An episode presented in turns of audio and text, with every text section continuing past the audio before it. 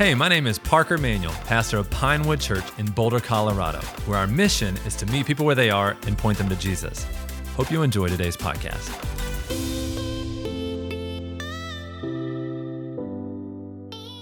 We're continuing through the book of John. We're looking at John chapter 11, and we're going to be talking about somebody who has an incredible testimony. Uh, have you ever had something happened in your life where it was just super obvious that was God. He showed up and it was a miracle and it was specific. Anybody in the house have a testimony? So it could have been something financial that you prayed for, could have been a healing over your body that you were praying for, or a restored relationship that you had said that is never going to be restored. Then you prayed, people prayed, God restored it, and you're like, this is my testimony. All right, so you obviously have a testimony. Now, let's just say you encounter somebody who has a similar story. Maybe it was a similar struggle. You know, maybe they're going through financial struggles, and you're like, let me tell you about a time where I was there. This is my testimony. And this is how God brought me through that season of life. Well, I want you to travel with me in time to my childhood and experienced a fun illustration of four men carrying a lame man to Jesus. And let's hear their testimony. So, can you guess what we're talking about today? oh, it gives me chills every time. My name is Lazarus. He raised me from the dead. This is nothing. This is nothing. He'll be just fine with Jesus. Amen. All right, so we're looking at John 11. We're going to be talking about the man named Lazarus. Yeah, if you if you want, you know, you can save that for later. It's a banger. Put it on your playlist. That if you're ever wondering about how I grew up, there it is. There it is. That was my family. All right. Uh, the big idea of John chapter 11 is this, going to kind of narrow it down to these three things. First is uh, find hope in times of desperation, confusion, and grief. Second is uh, to have faith even when circumstances are beyond my understanding. And then the third is to stand firm on God's love, even when I lose that which I love the most. And so this is kind of a a through line of, of this passage and the big idea of this text is faith, it's hope, and it's love. And it's demonstrated in this is the seventh miracle. We've been working through the signs of the Gospel of John. This is the seventh, and it's significant. And we're going to discover why as we work through it. So, John chapter 11, let's start in verse 1. says this John 11, 1. It says, Now a man was sick, Lazarus from Bethany, the village of Mary and her sister Martha. Mary was one of the ones who anointed the Lord with perfume and wiped his feet with her hair. And it was her brother Lazarus who was sick. So the sisters sent a message to him Lord, the one you love is sick. When Jesus heard it, he said, This sickness will not end in death, but it is for the glory of God so that the Son of God may be glorified through it. Now, Jesus loved Martha, her sister, and Lazarus. Lazarus, his name actually means the one who God helps. The one who God helps. And this is a family that Jesus loves. Uh, Bethany is just two miles east of Jerusalem. This is a small little village, small little town that Jesus would often visit, and he would visit this family. Martha is the one in the story who was hospitable to Jesus. And then you see in the same story, you see Mary sitting at his feet. This was a family near and dear to him. Now, what you see here is that the one that he loves is sick. You see that she didn't even recognize him as Lazarus is sick. She says, the one you love. And so, just from this early part of the text, we see that Jesus loved this family. And we see that Jesus loved Lazarus. And so she says, Come quickly. The one you love is sick. And in short, Jesus is not looking good. We need you. First, let's look at verses 5 through 16. And this is when Jesus hears the news. Verse 6 says, When he heard that he was sick, he stayed two more days in the place where he was. Now, is that a little bit confusing? All right, set the scene. This is a family Jesus loves. This is a person Jesus loves. Jesus has received hospitality from this family and support. And then here, in the time that they need him most, he says, We're going to stay for two more days. Wait. Now, to me, that is a bit confusing. It would feel much better that we have certainty. You have the story, Jesus drops everything that he's doing. He says, Guys, he's dying. Let's go. How many of you know that Jesus is never in a rush? He is always on God's time, not on our time. He's always on God's time. And so, what you see here is uh, we would want certainty, but there's a lot of mystery here. There's a difference between our job and God's job. There's a difference between our timing and God's timing. There's even a difference between our faith and understanding and God's outcome. We are not in charge of the outcome. We like to think that we are, and we often like to think that that's even what faith means. Well, if I have faith, then I can also produce the outcome, but that's not how faith works. We pray in faith, and God gives the answer. Sometimes the answer is yes, sometimes the answer is no. But if you're a parent in the house, how many of you know if your kid asks for a third donut and you say no, is that an answer? Yes, it's still an answer. The answer is just no. Sometimes it's a yes, sometimes it's a no. Sometimes it's a now, sometimes it's a later. And there's patience that we have to learn in the waiting of understanding and trusting God's timing. Faith is not a manipulation tool with God to keep Him on our timing okay, well, maybe if I have a little bit more faith, it'll happen sooner or it'll happen in the right time. No, no, no, no. Faith is not a manipulation tool that we manipulate God in His plan and His timing. No, it is steps in mystery of what we cannot control. I love how Pastor Furtick says it this way faith is not a means of manipulation, it is a patience with a mystery. It's not a means of manipulations, it is a patience with a mystery. And maybe you can relate to this today. How many of you have ever prayed for something specific that you needed God to do right away and he didn't do it right away? Anybody? yeah. That's maybe we've all had that moment. God, I really need you to come through this month. The rent is due. I need it today. And God says, wait. God, I need this miracle, this physical healing over my body. I need it now. And then you don't hear anything. And you're wondering, if God is there. A, a principle that I see is this is we think that faith is our circumstances changing based on his presence in our life, not the perceived absence that he's there. Meaning that I'll continue to have faith so long as the circumstances keep changing and they are affecting in the way that I desire but if I don't feel him, then maybe I doubt my faith and maybe I doubt his goodness. But that's not actually faith at all. Faith is just believing who he is, and no matter the circumstances and no matter the timing, you still have faith and you still praise him and you don't doubt his goodness. Now, easier said than done, right? It's much easier to have faith when it's all when it's like you're running downhill with the wind in your back and you pray and he does it and you pray and he does it. You're like, oh, my faith is being built today. But how many know that's not when your faith is built?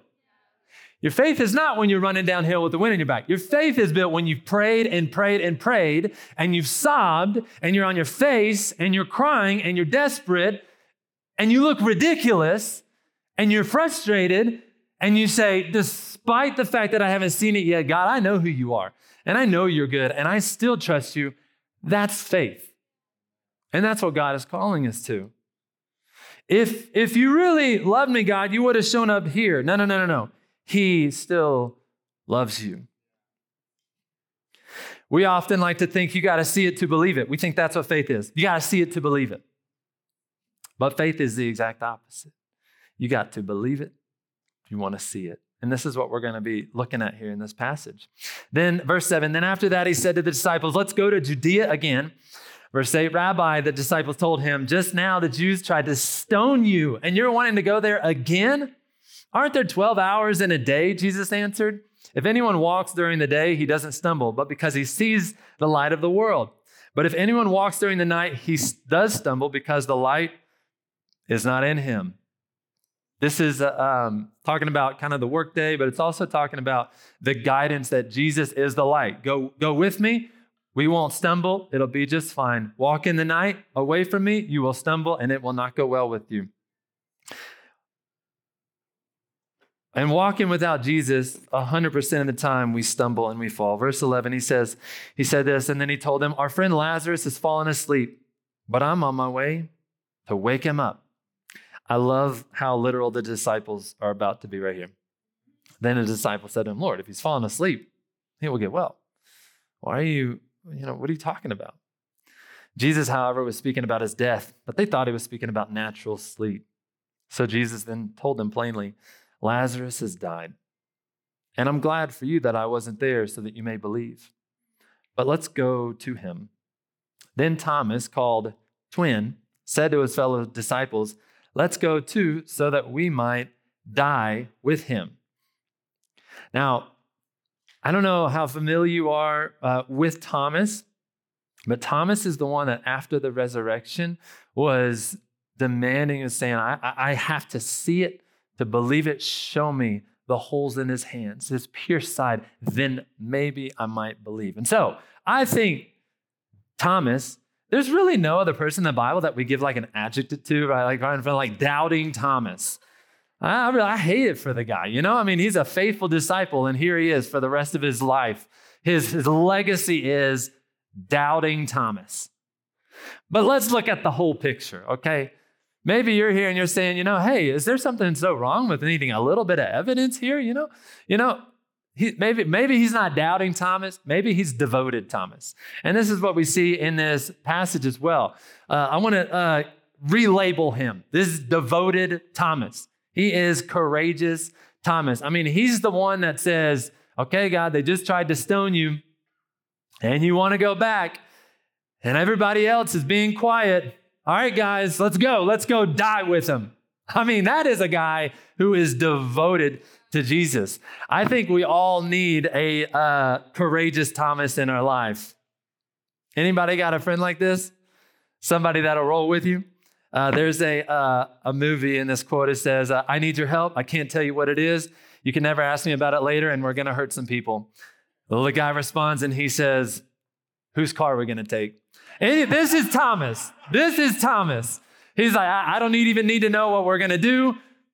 I'm rolling with you till death. I'm on the journey with you. I also love his devotion here because I believe that is the calling, his devotion towards following Jesus despite uh, the consequences of that act of obedience, I believe is the same call that God has for us today. But what does this mean for our family? Well, if God called you to do it, I'm in. What does this mean for my career? If God calls you to do it, I'll follow you anywhere, Jesus. But that's that's a country where I could lose my life. Well, if God is calling you to do it and he's going with you, well then, just like devoted Thomas, our response should be let's go die with him. Let's go. I'm I'm going I'm following Jesus.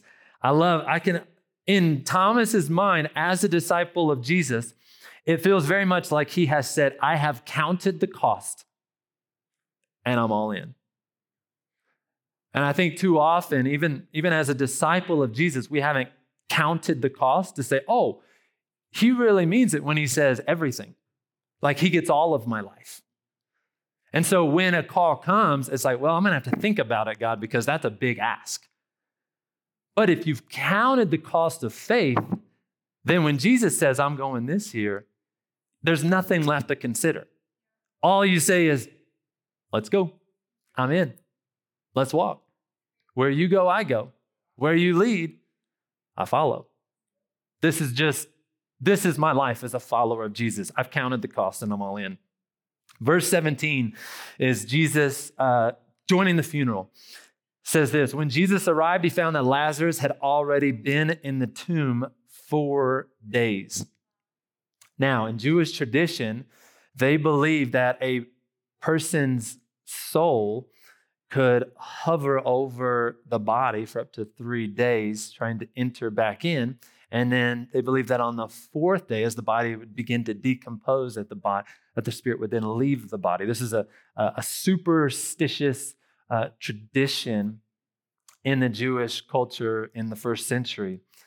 And so this the fact that he, he waited, as you saw when he even told the disciples, I'm glad that I wasn't there so that you might believe. The fact that he waited to the fourth day is significant because what he's doing is he's putting uh, extra authority to the miracle and he's putting greater opportunity for the people to believe that they, they, they couldn't possibly say that in this miracle, well, maybe it was Jesus or maybe it was just this superstitious belief that his spirit re entered his body again.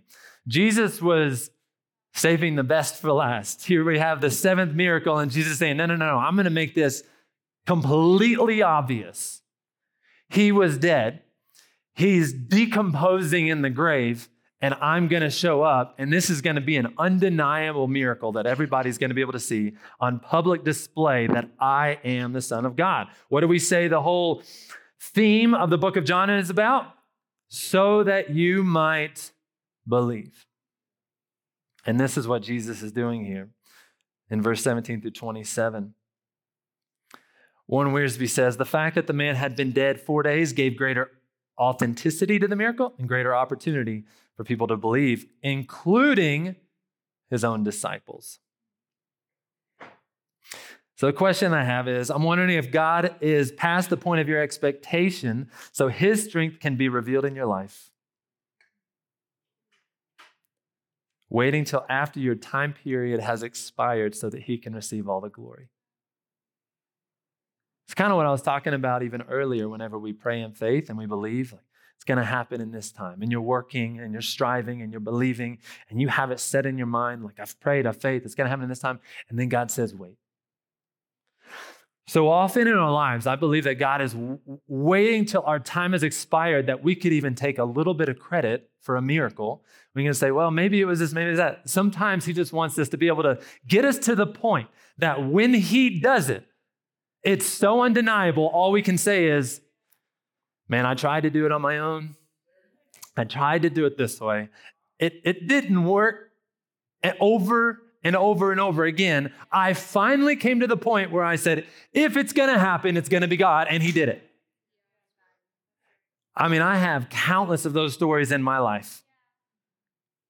I had, I call them God did it stories.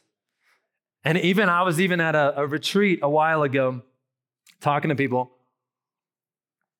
about some of the miracles and I was recounting some of the things because they were practically wondering, well, what did you do here? What did you do here? And I was recounting kind of the, the story, storyline. And I just kind of felt like this nudge in my spirit that God was just like, there's a little too much you in that story.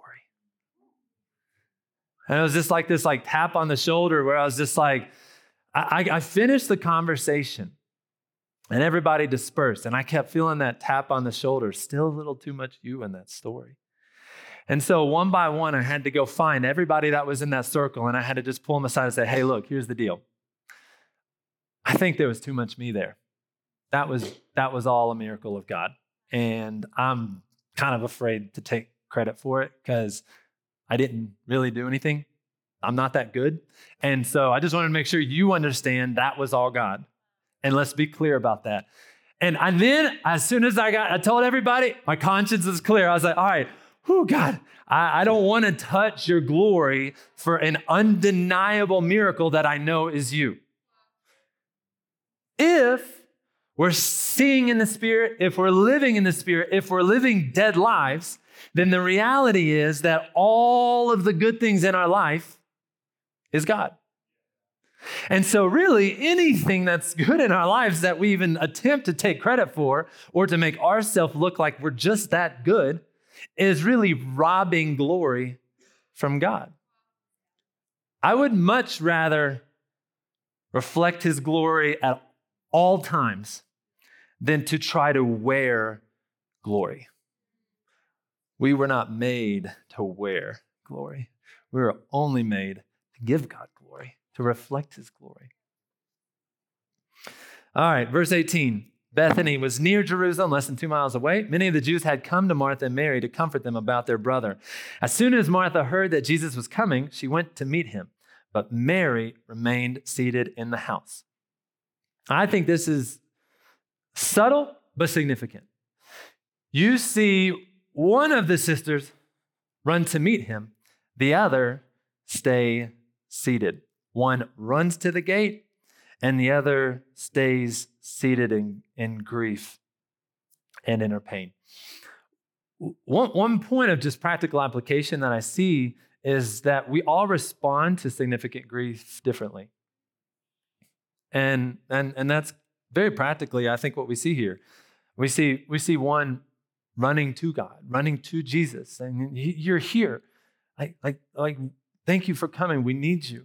And then the other is just kind of just, just there alone. And, and we all respond differently, but uh, it's amazing how Jesus meets us in all of our levels and stages and responses of grief.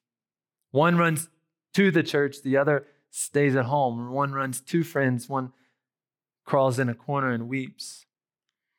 Grief can also, in one way, propel us in our faith, and in another way, it can paralyze us in fear. So, how do you respond in disappointment? Martha. Then Martha said to Jesus, verse 21, Lord, if you had been here, my brother wouldn't have died. Yet even now, I know that whatever you ask God, he will give you. And I love Martha. I love the honesty of Martha. I think as we pray, we think that we have to pray in a, in a very specific way, um, very positive way at all times. But I love that Martha is very honest here. Had you been here, it would not have turned out this way. But because you weren't here, look where we're at. Has anybody ever prayed an honest prayer to God? Had you been here when I needed you the most, I wouldn't be stuck in this situation. But where were you? This is the prayer of Martha. Does Jesus get angry over this prayer? No. I think this is an honest prayer. I think God loves hearing honest prayers. I think God loves hearing where you're really at, who you really are. I think God loves you being vulnerable in front of Him. God, I'm upset, frustrated, I'm confused. Where were you when I needed you most? But even in her grief, how does she start it off? Lord. She may have been questioning his decisions, but she did not question his divinity. She may have been questioning his decision making, like, why, why weren't you here? But she didn't question his divinity. She started off, Lord. And I think that's what's key.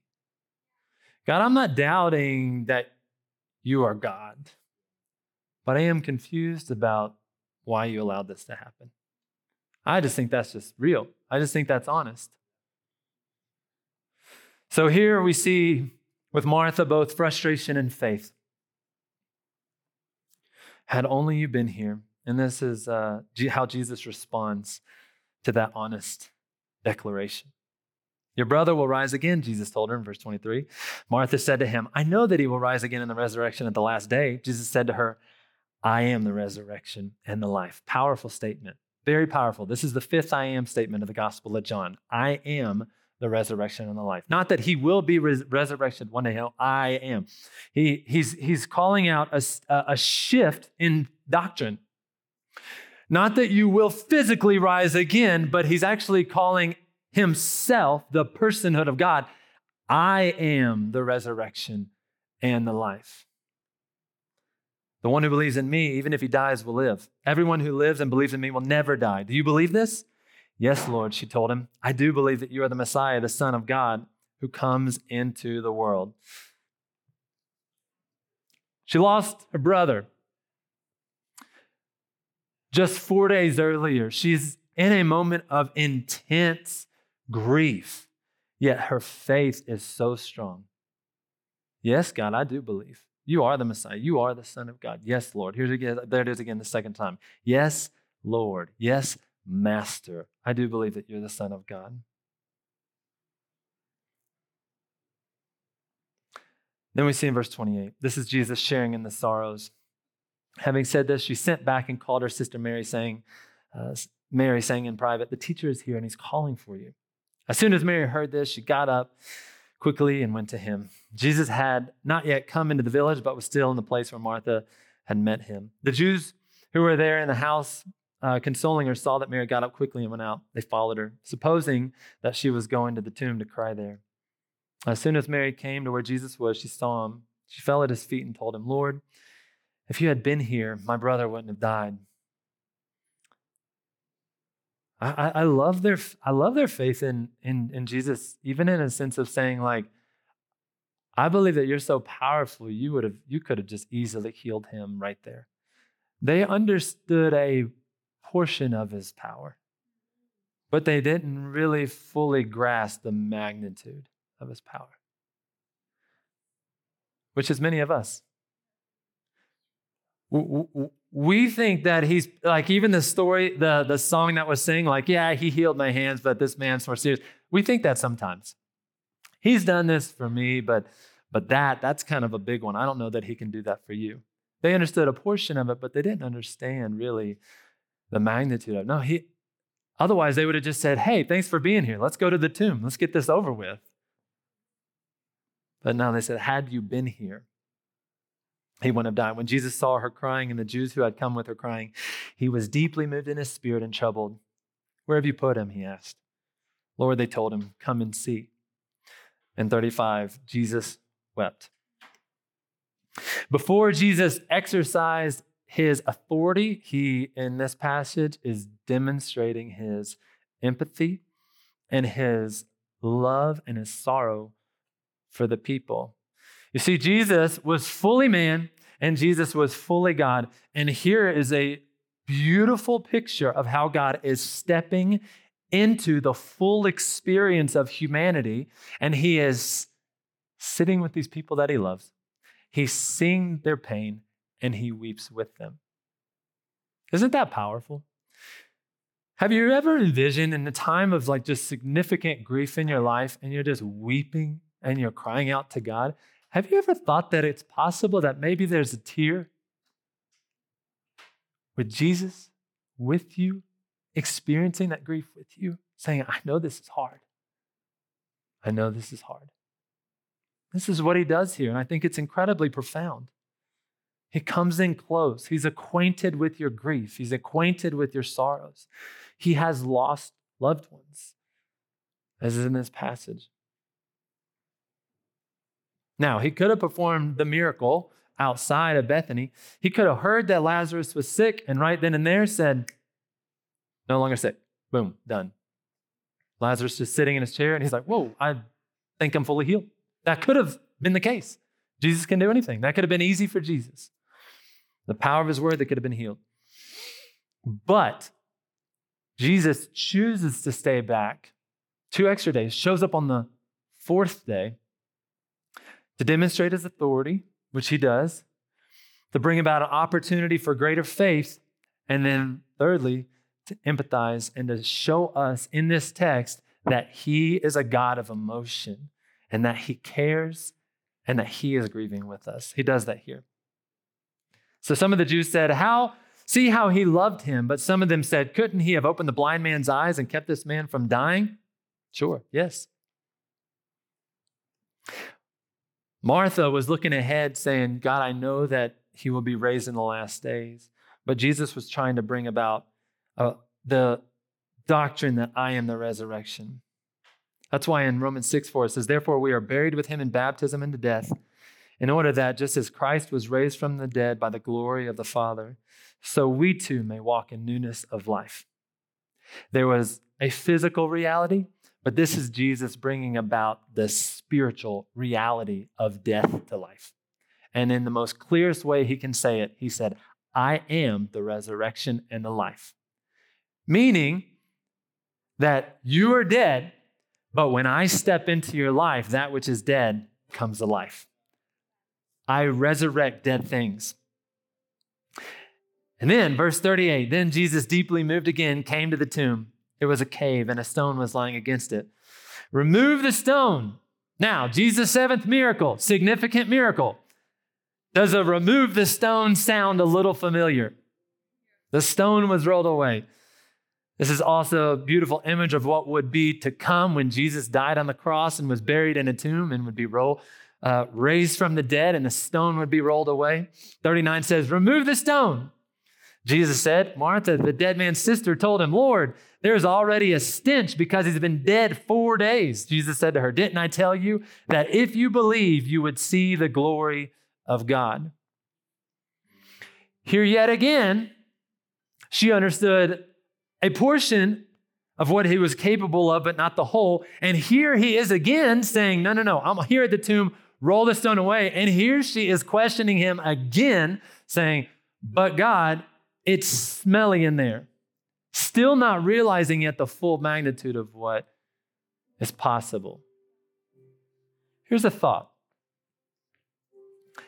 Let's just say you are experiencing a challenge in your life, could be anything, but you're in need of a miracle. God shows up in that miracle in your life.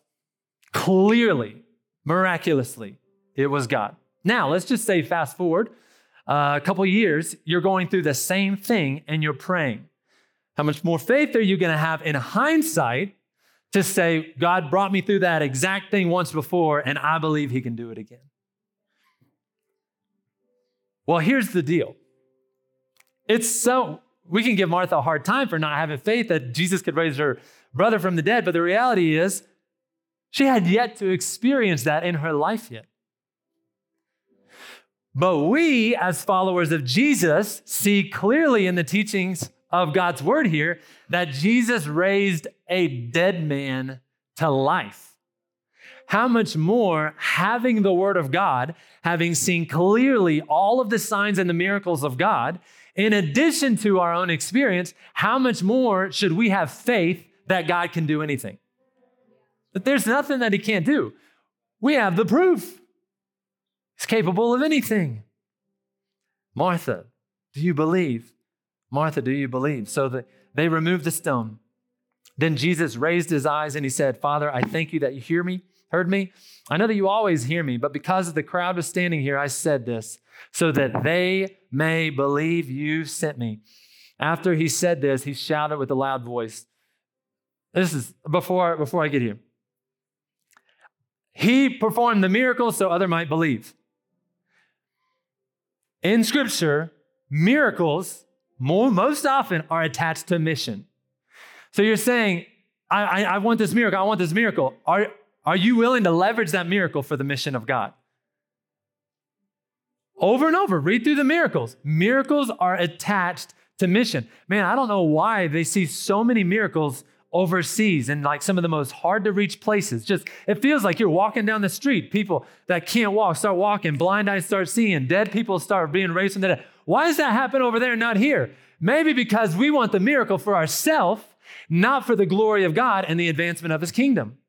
But what if we took on a posture to say, God, when you do it, if it's in your will, Father, you will receive all of the glory and I'll tell everybody about it then you're engaging the miracle with the mission.